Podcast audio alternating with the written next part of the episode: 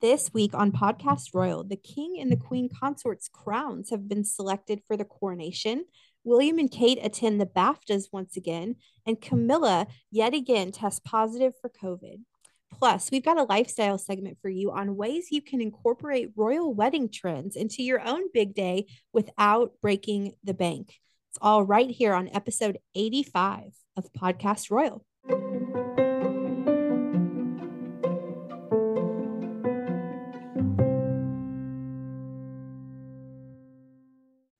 Welcome back to Podcast Royal and happy Pancake Day, Rachel. How are you this week? Okay, wait a minute. It's Mardi Gras. Is Mart like where does Pancake Day come in? Tell me what pancake because obviously we're recording this on February 21st. It's Mardi Gras, but what is Pancake Day? So, um, we'll talk about this later in the episode, but um, it's also known as Shrove Tuesday. Oh, but it's, okay. My mom was just talking about that today. Okay, okay. Yeah, the day before Ash Wednesday. And in the US, a lot of us refer to it as Fat Tuesday. Um, but in the UK, it is Pancake Day, and it's a tradition to make pancakes on Tuesday. So, well, none of our British listeners judge me for not knowing what that was, please. Sorry. but, but Jessica's half British, so she knows. Hey, I don't know that because I'm half British. Um, but I did see the Princess of Wales flipping pancakes today. Um, and I shared it on her Instagram. So, like I said, we'll we'll talk about that later in the episode. But uh, yeah, definitely a fun tradition to pick up if you don't already do it. Well, to answer your question, I'm really good and had a great dinner with you on Sunday. How are you this week? Really good. Also, I am fresh back from several days down in Florida at the beach. Mm-hmm. So uh, we had great, warm, sunny weather. And it was perfect to put on a sweatshirt and walk on the beach. Um, if you've never done the beach in February, I highly recommend it. Uh, really great weather. So I'm excited to be back. We've got a lot to talk about today. We really do. And let's just go ahead and jump right on into the royal rundown. So we continue to get more details about the coronation, including a coronation emblem, which features flowers from all of the United Kingdom's four nations. There's the rose of England, the thistle of Scotland, the daffodil of Wales, and the shamrock of Northern Ireland. Buckingham Palace said in a statement that these four flowers signify the king's love of the natural world, which, of course, we've long known that Charles has been so into environmentalism and the natural world. He's a gardener himself. And in the center of the emblem is the shape of St. Edward's crown, which Charles will wear to be crowned on May 6th at Westminster Abbey. And speaking of crowns, Camilla has chosen her crown for May 6th as well. It's not the controversial Kohinoor diamond, as was once rumored. I think we talked about that on the show. Camilla will instead wear the Queen Mary's crown, which is set with 2,200 diamonds. And naturally, not surprisingly, based on the name, was once worn by Queen Mary herself.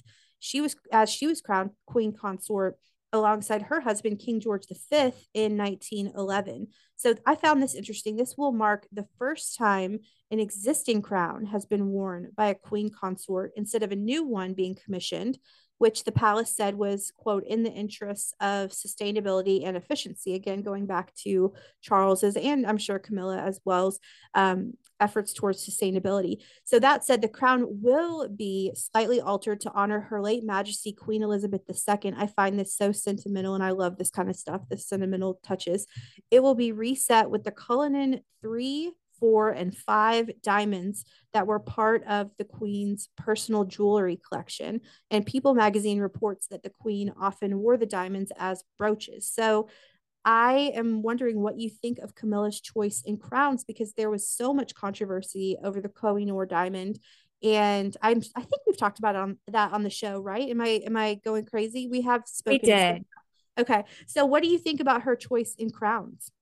Yeah, you know, I I like this. I was just listening to you describe it and um I I like that they are keeping in mind this uh, sustainability piece and using something that has already been used in the past but to alter it. I think mm-hmm. that's a great idea and I love the idea of honoring as you said her late majesty Queen Elizabeth II. Um you know, sometimes I feel like people get so worked up over news stories related to the royals and everyone was so worried there was going to be this you know controversial thing but everything you know uh, they've been mindful of that. They've been mindful of you know the economy right now and um, they've also been thoughtful and in honoring the late queen and so i think it was a great choice and i'm excited to see it. What about you? Yeah i think it was a really thoughtful choice. You know, here's the thing. I have to give it to the king and the queen consort. They're making really good decisions for the most part. I can't think of any major flub that they've yeah. had yet. I mean, give them time, right? I mean, I'd say that with love. Like everybody makes mistakes, but so far the decisions have been really solid and it sounds like they're really listening to the public. They're really taking in what pub- the public is saying and so I agree. I agree with this decision and love the fact that first of all, they're taking an existing crown. And I agree with the there there's a lot of them. There's no need to commission one. I really like they're altering it to honor Charles's mother and all that she gave to the country for for in the world really for for 70 plus years and i think it's a plus. So i want to drop in one more quick news item about camilla and the coronation.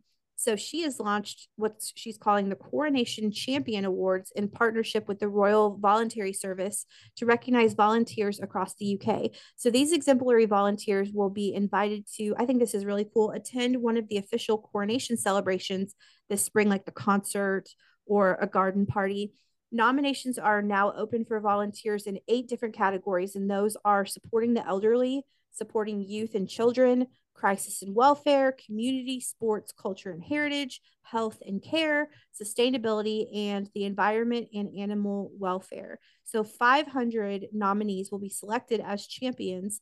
And in addition to an invite to a coronation celebration, they're also going to get a pin and a certificate signed by Camilla herself. So that's a great way to recognize some of the UK's best volunteers. That is really, really cool. I like that. I do too. Well, speaking of Camilla, since we recorded our last episode, we actually mm. found out that she tested positive for COVID again. Rachel, this was the second time Camilla has had COVID. And the strange part about this was her COVID diagnosis came exactly a year after her last one. Mm. Um, it was reported that, you know, she had been experiencing cold like symptoms. And when she tested positive, of course, she had to cancel her engagements for the week. Listeners might remember King Charles actually tested positive twice as well. And he was first in 2020 and again last year in 2022. So he did seem to avoid it this time. And it does sound like Camilla's doing okay. Um, if you remember, I'm sure you remember this, Rachel, last time she had COVID, several weeks had passed since her diagnosis, and she had commented on how long it took her to fully recover from the symptoms. I think it had been a struggle for her. Uh, but recently, so Charles was out on an engagement, and a member of the public asked him how she was doing, and he said she was getting better.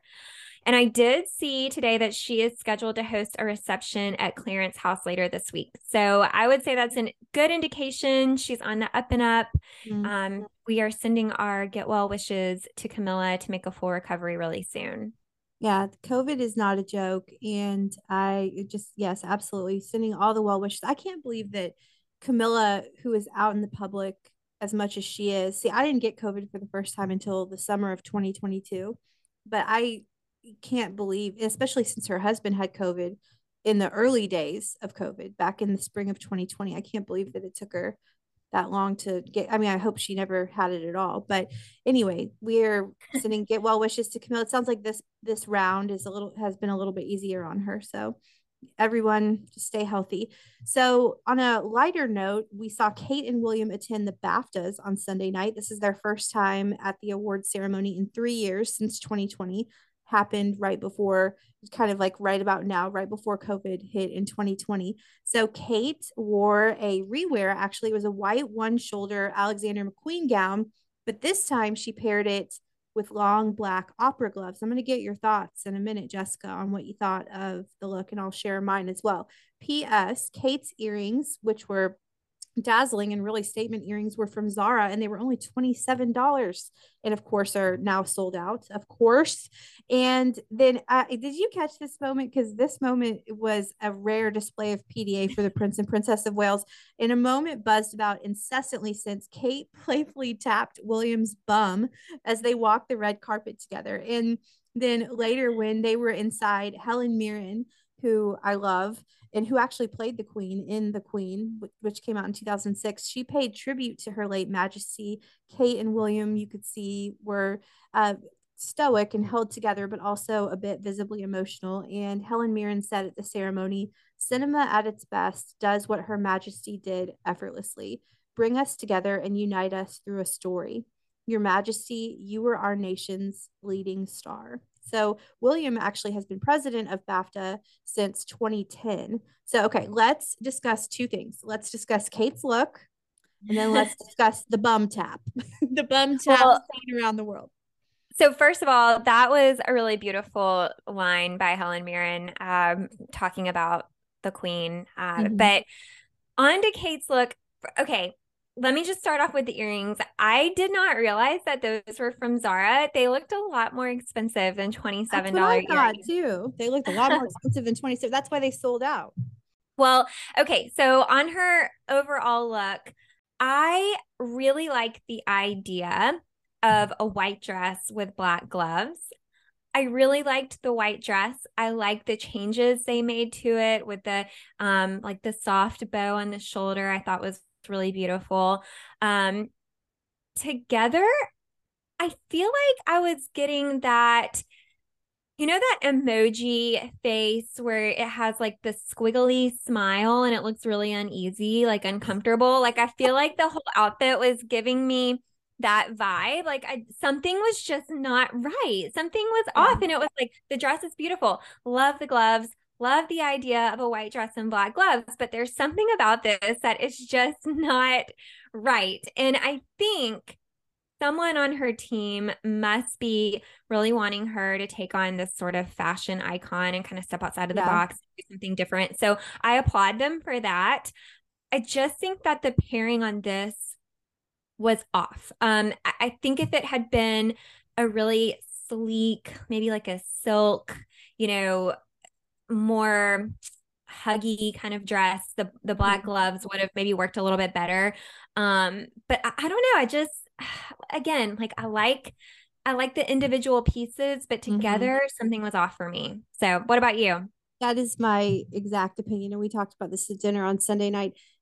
The dress love. The gloves love. Together i don't. It, it the dress the dress had too much on that off the shoulder. It had too much detailing, too much going on. And the gloves just it just didn't make sense. And I get I get that her team is probably, as you said, trying to submit her as a fashion icon, make her look a little bit more edgy because Kate has played it safe a lot, not so much in recent and like the I'm thinking about the Earthshot Prize green dress. I loved that dress by the way, but she's she's getting edgier as time goes on not as safe. And I love that. But this particular look did not work for me. Again, this the individual pieces, the gloves, great, the dress, great. But together, it just for whatever reason, there was just something about it that did not click for me. Well, I think what we're dealing with here is the dress on its own is a statement. Yeah. The gloves on their own are a statement and the earrings are also a statement. Those were there were a lot of statements. She, I mean, she could have done like, you know, diamond studs or something, but the, yeah, she had big statement earrings too. And so I think when you pair all of that together, it's like your eyes aren't really sure where to focus and there's just a lot going on. So I think if she had pared down some other elements and kept the gloves, or if she had gone with the dress and the earrings and got rid of the gloves, you know, like it was just too much altogether. It was. I agree. Okay, but what now. about the bum the bum tap? The bum tap. The bum tap. I just love saying the words bum tap. I think I've said that like 10 times this week. I just I think it's so fun. They they were super cute. I loved it.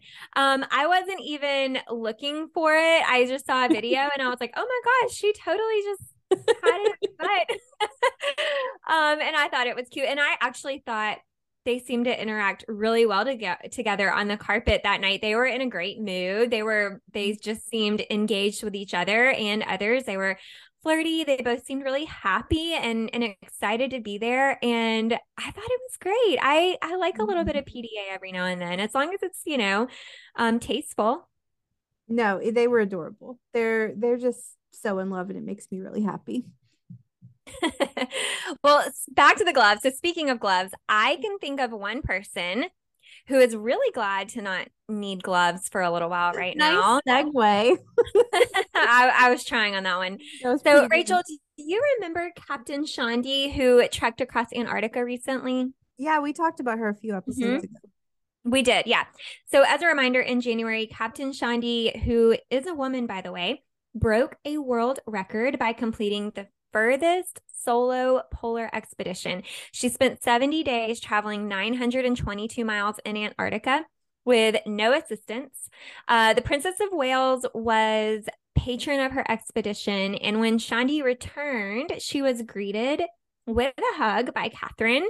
And today she was presented with her MBE by Princess Anne at an investiture uh, ceremony at Windsor Castle. So, for our non British listeners, MBE, as a reminder, stands for Member of the Most Excellent Order of the British Empire. So, congrats to Captain Chandi. I thought that was a fun little update. Absolutely. And I'm glad that you went full circle with that because I that that sounded like something. I mean, I remember saying this when we talked about it the first time. That sounds impossible. And like something I would rather do anything than do like not only was she out there in the cold for all those days trekking, but she was hauling like hundreds of pounds of of stuff behind her. And so what a what a woman. Congratulations indeed. For sure. Well, as I mentioned at the top of the episode, today is Pancake Day in England. Um, and we got to see the Princess of Wales flip some pancakes on an engagement today. So I shared a photo of this on our Instagram. Hopefully, listeners saw it. I know you did, Rachel. Mm-hmm. Um, Catherine visited Oxford House, which is a family run nursing home. And she actually, while she was there, met a resident named Nora. And Nora is 109 years old, which is just incredible. Wow. While she was there, Catherine participated in several different activities, but one, as I said, was making pancakes for Pancake Day. Um, like we said, it's also known as Shrove Tuesday. Tomorrow is Ash Wednesday. Um, so you know, again, that's part of a UK tradition. We did see a video um, of her, and she's so she's got the pancake in the pan, and it was really testing her culinary skills. It was sort of she had the batter running, right? Right. Yeah. But the batter was sticking to the pan and she had the spatula trying to get it under it. And I was really worried that it was going to fall on the ground or it wasn't going to flip for her. And she was a really good sport about it. She laughed along with everybody else. And then she did, she successfully flipped it like in the air and caught it in the pan. Um, but I could really understand how this is probably tough to do with a UK pancake because UK pancakes are actually different than what we have in the US. Did you know hmm. that, Rachel? No, I did not. So in the US, we make these thick, fluffy pancakes. We eat them with butter and maple syrup.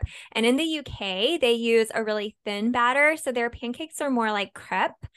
And they eat them with lemon juice and sugar traditionally. And Rachel, you mentioned me being half British earlier. I actually remember when I was younger, having pancakes and my mom eating hers with lemon juice and sugar. And I have done it that way. I can say it is super, super yummy. Mm. Um, we did, we we always made the American, you know, the thick, fluffy pancakes at home. Um, so I guess it was best of both worlds. But I, I do have to say, if you are British and you've never had pancakes with maple syrup and butter, mm. you've definitely got to give that a try because it's pretty delicious too. Mm-hmm. My mom was just talking about this when we were FaceTiming before we got on the Zoom to record this. And she was saying that she wanted pancakes really bad. And now I want pancakes really bad. Thanks, Jessica. I want them really bad after that description. I during the you know the pandemic, what we record on Tuesday nights, I got into this thing for a while. I was like in a pancake era where I was pancake making, era. I was making blueberry pancakes after we recorded like every night. I haven't done it in a while though. And you didn't invite me over for the blueberry pancakes. What is going on? I want well, some We'll have pancakes. we'll have a breakfast for dinner party one night. How about that? Okay, that's fair. That's fair. So I do also want to comment on this funny story that's been buzzing about Prince Charles since our last episode. Prince I don't Charles. know if you saw this, Rachel, because wait a minute, wait a minute. You just called him Prince Charles. He oh he's gosh, not Prince Charles anymore. I cannot believe I did that. I've done such a good job. I think that might be the first time that we've messed up, which won't be the last, I'm sure, because we're human. But yeah, Prince. Darn, er, no, no, not Prince that. Charles. King Charles. Oops. King Charles. Um, yeah, wow. I that you caught it. He was I Prince Charles for a hundred years, so you're, you're you're not wrong.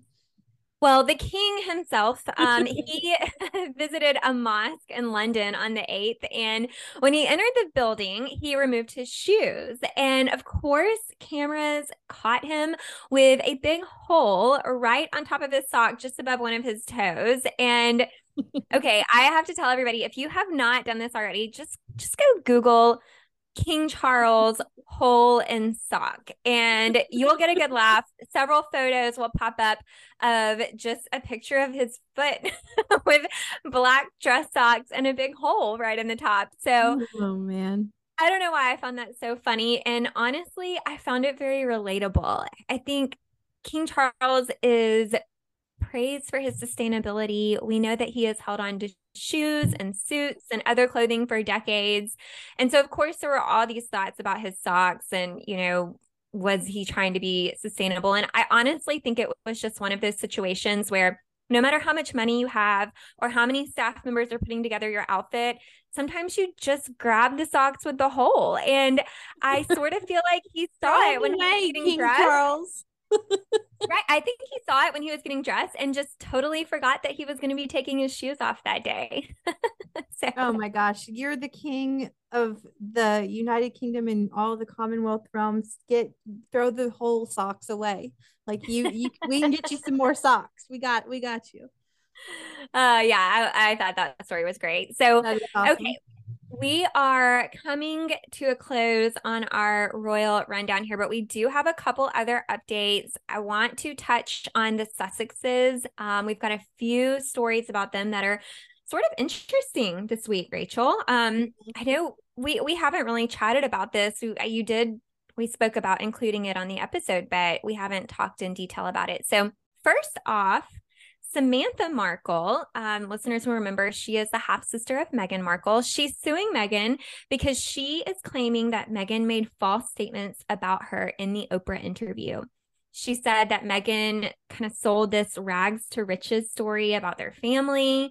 She claimed that she was an only child. And she also claimed Samantha only changed her last name to Markle after Meghan started dating Harry, which I guess she was basically accusing Samantha of using her name for fame. So Samantha is suing Meghan, and surprisingly she's only seeking 75,000 in damages, huh. which um some are saying this could be her way of showing that she's not really in it for the money because 75 will probably only cover legal fees. Um but currently, it's looking like uh, Meghan may have to go through deposition, according to a ruling by a Florida judge. So we'll keep watching that and see how it develops. Um, you know, I don't know if something could change before then, and she may not have to, but as of right now, that's what it's looking like. So have you been following that story, Rachel?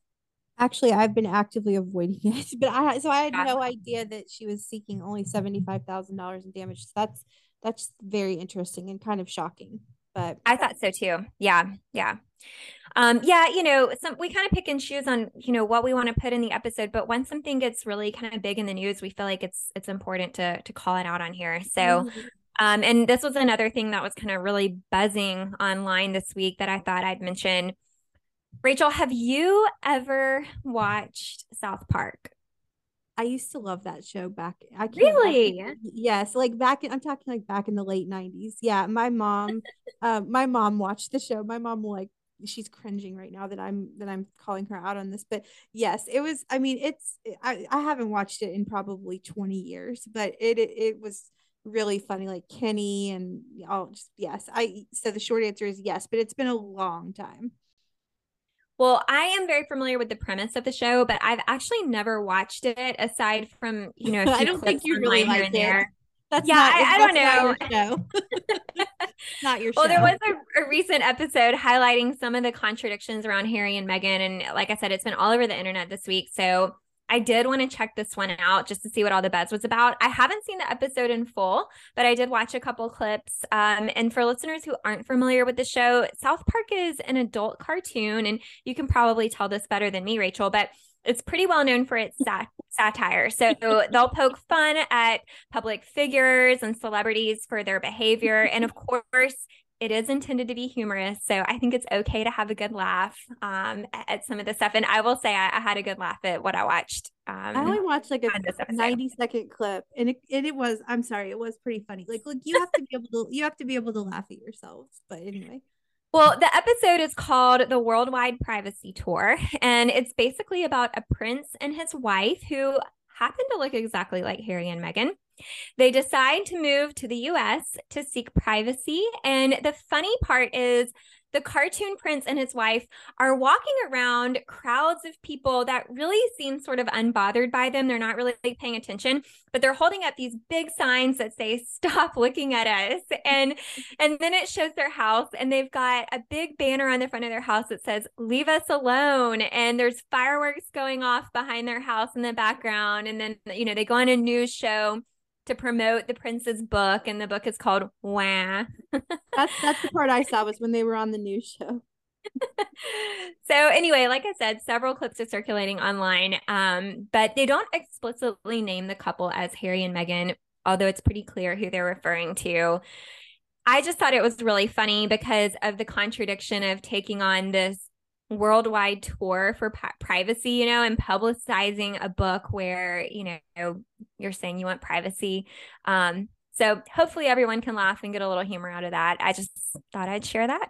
Well, I saw on people today that they that the Sussexes are not suing. So there's that. Hopefully they can I don't know. I don't know if they're laughing along with the rest of us, but at least they're not going to sue. But yeah, um, well, I don't know that they would be very successful in that anyway. Well, they never named them. I mean, yes, the implication is clear, but I don't right. know. When you're a public figure, just I don't know. I, to a degree, it comes with the territory. There are lines that can be crossed, but um, also I we didn't throw this in the royal rundown, but I wanted to mention it. Charles, when he was out at an engagement, did you see that there were some protesters with signs that said "Not my king"? which he, of course ignored. But I, I didn't know if you saw that or not. Um, no, I didn't, but I know we've had we've had some of that recently at other engagements as well. Some yeah, yeah. But you know, he he didn't acknowledge it and life went on. And by the way, last item of the royal rundown before we move into royals around the world. This has nothing to do with anything you've just said, but I just wanted to follow up and button up a story we talked about last episode. So the personal letters from Princess Diana, there were 32 of them they were sold by two of her friends at auction for charity.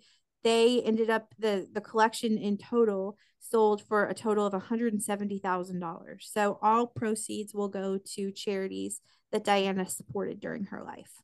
Well, let's go ahead and move on to royals around the world. So, this is a segment that we've had going on for a while now. If you've been a listener, you're familiar with it, but we do try to keep a close watch on what's happening with other royal families and update our audience because um, sometimes they've got some really interesting stuff going on and they don't get as much coverage as the British royals. So we like to include that in in our episodes as well. So we've got two updates this time First is on Princess Amalia of the Netherlands. Rachel, we talked about this a few episodes ago, um, and listeners right, might remember when we reported on that. So, Princess Amalia a few months ago received threats. Uh, so if if you don't recall, she was in her first year at university and she had gone to she had left her home in the Hague gone to Amsterdam and then you know shortly after school started she received threats to her safety.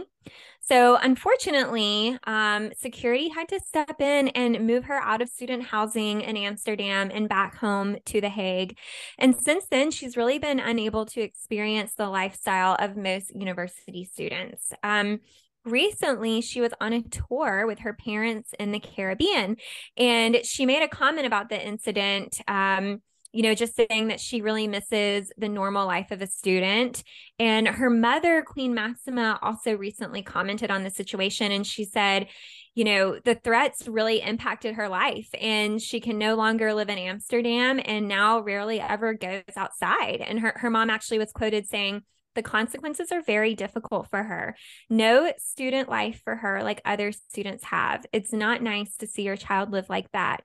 She can go to university, but that's about it. So it sounds like she's able to commute and attend class, but she really can't enjoy student life outside of class, which is really, really unfortunate. And I, I really hate that for her.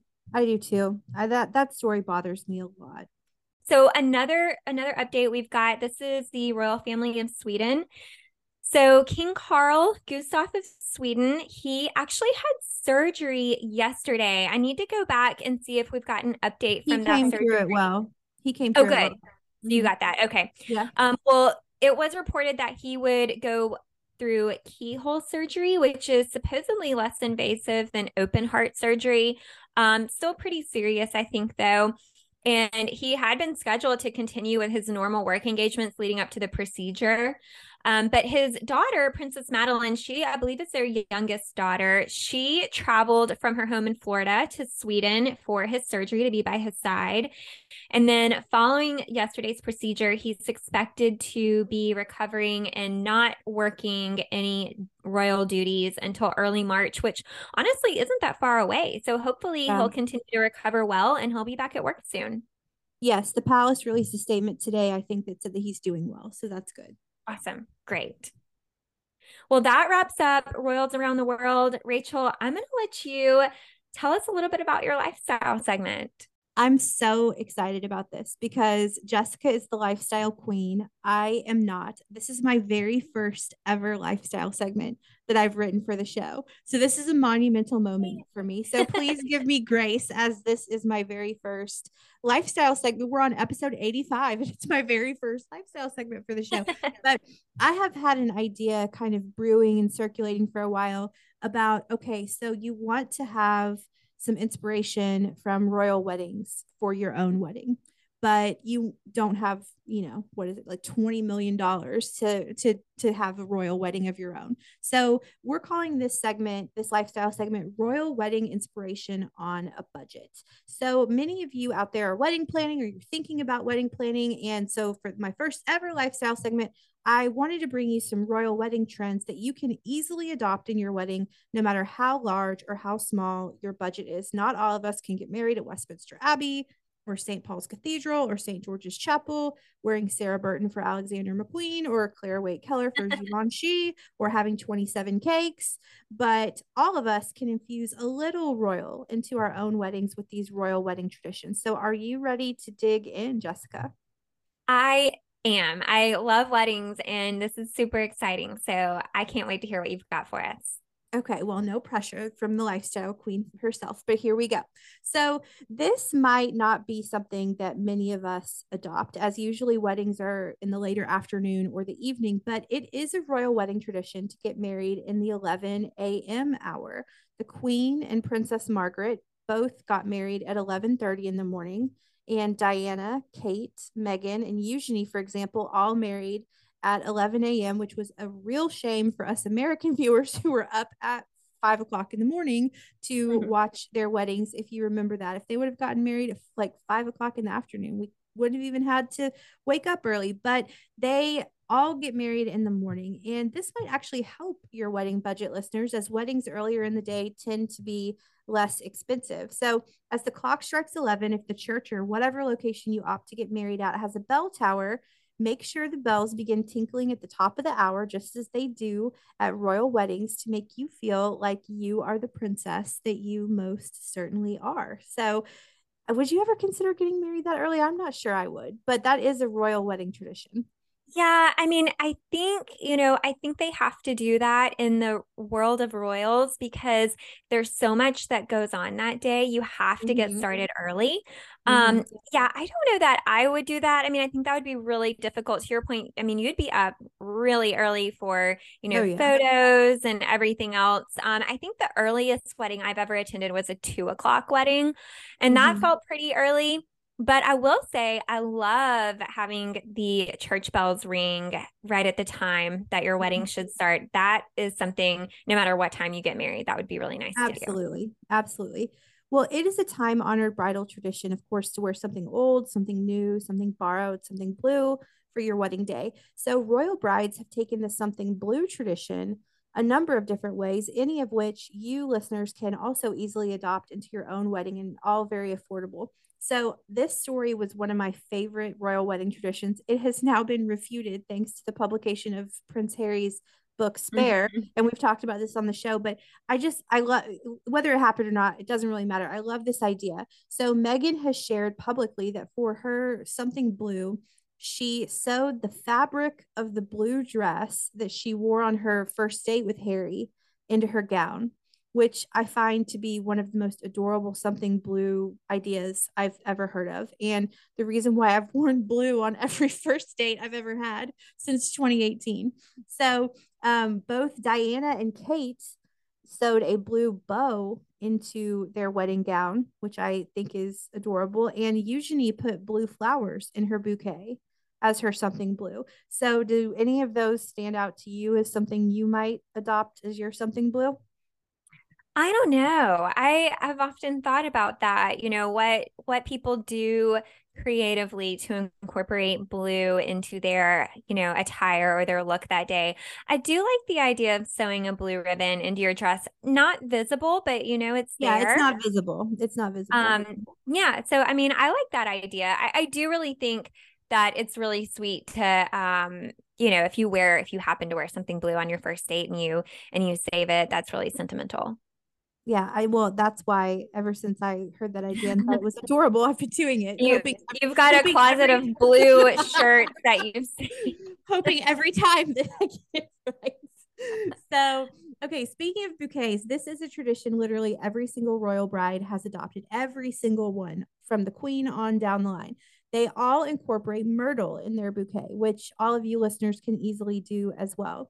And keeping with the floral theme, some royal brides either wear flowers in their hair. That was really only Fergie in 1986. So I don't know if, if you want to do that, listeners. Live your life. Or they have their bridesmaids wear flowers in their hair, which a lot of um, royal bridesmaids do. But the royal bridesmaids are typically under the age of eight, whereas, you know, unlike most of us whose bridesmaids are over the age of 25 and may not be as eager to wear a flower crown. And another royal bridal tradition that almost uh, not almost every single royal bride has adopted. This is this is one of the firmest royal wedding traditions that I could find is wearing a Welsh gold wedding band, which is something you'll have to consult with your groom about, but it's royal nonetheless. And this tradition actually began 100 years ago in 1923. And I don't think there has been a royal bride since that has not adopted the Welsh gold wedding band into their repertoire. So, any thoughts on any of that? Yeah, that's really interesting. I was actually over here as you were talking about the flowers. I was Googling um, the cost of wedding flowers because, okay, so I used to, when I was in high school, I did a project and I shadowed a wedding planner and learned a lot. And so I, I used to look at different elements of weddings and you know i just thought it was interesting at one point i thought i wanted to be a wedding planner mm-hmm. and there are some flowers that are really really pricey for weddings because they're either really popular or they're very dainty and they require a lot of care to keep them pretty um, but google is saying that myrtle is significantly cheaper than you know a lot of your um, common you know things that you mm-hmm. might put in bouquets so good call out on that. That sounds like it's doable for people to incorporate um, into their bouquet if they're looking for a lower priced option. Yeah, and I really try. You know, we've talked about royal weddings on the show before, but when we like we, talked about cakes, like I think Charles and Diana had 27 cakes at their wedding. That's not we're not going to do that. Like common people are not like common brides are not going to have 27 wedding cakes. So this list is all about things that hopefully are very relatable, very affordable that all of us no matter what our budget is, can bring in. And by the way, the myrtle that all the royal brides use is from Queen Victoria's garden. So I thought that was sweet as well. And the and her mad her late Majesty Queen Elizabeth II was uh, one of the first to adopt that trend. She might have been the first, but it goes all the way back to her wedding in 1947. So everything so, with the royals ties back to something meaningful. There's always some yes, hidden little meaning. Yes, it's it. all thoughtful. It's all thoughtful. Yes, absolutely. So as you can tell by looking at royal brides from the Queen to Diana to Kate to Meghan to Eugenie to Beatrice to every other royal bride, their tastes in dresses differ as they should because each woman is her own woman, although all for the most part do have sleeves. And uh, a lot of the places where they get married require sleeves to walk down the aisle. But there are commonalities in their choice of nail color. So most royal brides opt for barely there pink nail polish, a la ballet slippers by Essie, S, Essie, I can't speak, Essie, E S S I E, which was long known to be a favorite of Her Late Majesty. So pa- think pale pink for your nails if you're trying to adopt royal wedding traditions. So there are some royal brides, like Kate, for example, who did their own makeup for their wedding. Meghan opted to have hers done by her longtime makeup artist, Daniel Martin. But Kate actually took makeup lessons and she did her own makeup on her big day, as did the Queen when she married Prince Philip. I will not be doing my own makeup. I will outsource that work for my wedding day. I don't know about you, but I think it's very sweet that Kate, I think Kate at the time said that she wanted to look like herself and mm-hmm. she wanted William to recognize her. And so she did it herself. She did take lessons, but what do you think about that? I love that. And I think that I would be inclined to probably do something like that as well. Um, I think the only the only thing that is maybe a a worry when you do your own makeup is can you do it enough to show up in the photos and to last all day? Sometimes the makeup mm-hmm. artists have, you know, tools or things that they use where they know how to really get it to set and to last all day. Um, but I really like the idea of looking like yourself and not being overdone because I I will say I have been in weddings before where someone did my makeup and I hated it. Oh, I didn't think that it was something I would have done on myself. But you know, hey, if you have some money and you want to invest in makeup classes, maybe you can learn the tricks and um, you know, do something that'll that'll work and last all and day. I thought Kate's I thought Kate's makeup was flawless on her wedding day. And I thought Meghan's was as well. And I think that she was not overdone at all. I think Daniel Martin did a great job of like letting her natural complexion shine. You saw her mm-hmm. freckles. Um, mm-hmm. Meghan's whole aesthetic on her wedding day was just very low key and minimalistic from the dress to the makeup, and she looked stunningly beautiful. So while we don't often think about bridal footwear, and by the way, speaking of something blue. A lot of brides make their something blue their shoes. So there's yes. an idea for you. But while we don't often think about bridal footwear, since usually we can't see what they're wearing on their feet because the shoes are covered up by the gown, Diana, I think this is cute and very much something that a 19, 20 or 20 year old would do, but I still find it adorable because I'm a romantic. Diana hand painted she and Charles's initials on the arches of her shoes which I find incredibly romantic and obviously very budget friendly to adopt if you want to infuse a little Diana into your wedding. I'm still a stickler that I would never infuse that dress into my wedding, but I do think that that's cute, a cute little anecdote from their wedding. That and is cute, I, and I did not know that. So you should.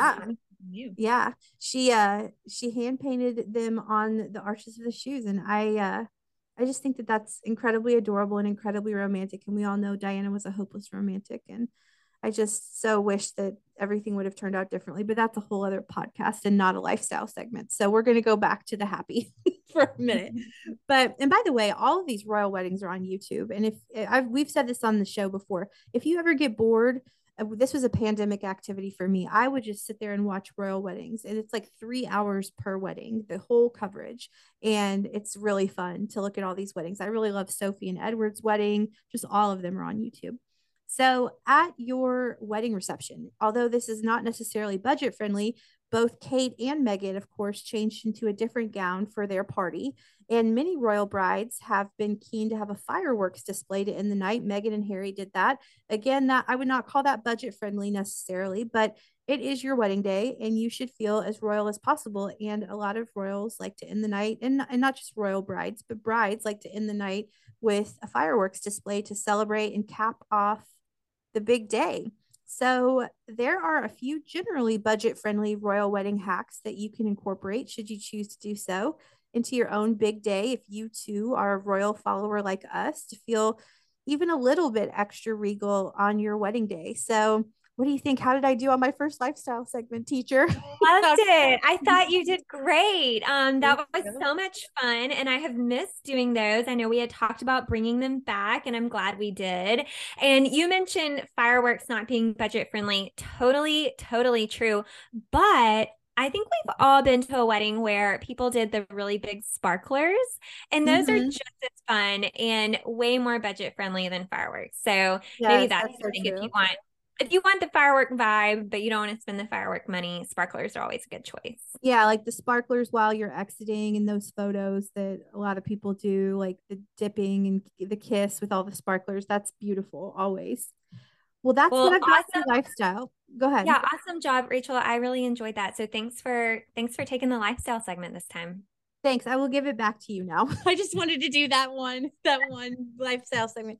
You got this from now on. But um, no, that was really fun. And I want to mention that we have an incredible interview coming your way on Friday with Lady Anne Glenconner, who was just this is the interview that we've been talking about for weeks, where we just absolutely loved this woman. You will, listeners, please tune into this interview. You will love it. She was a lady in waiting for Princess Margaret. She it was a maid at Queen Elizabeth's coronation. She is just a fascinating woman in her own right. She and her late husband owned Mustique, which is the private island that Princess Margaret was so known for frequenting. There's so many stories. The interview is great, and that will come out on Friday. And I'm so excited for all of you to hear it. I know you are as well. I know you love that interview too. Yes, absolutely. Don't forget to follow us on Instagram at Podcast Royal email us at hellopodcastroyal at gmail.com and please follow, rate, and review our podcast. Thank you so much for tuning into episode 85 of Podcast Royal. Bye. Bye.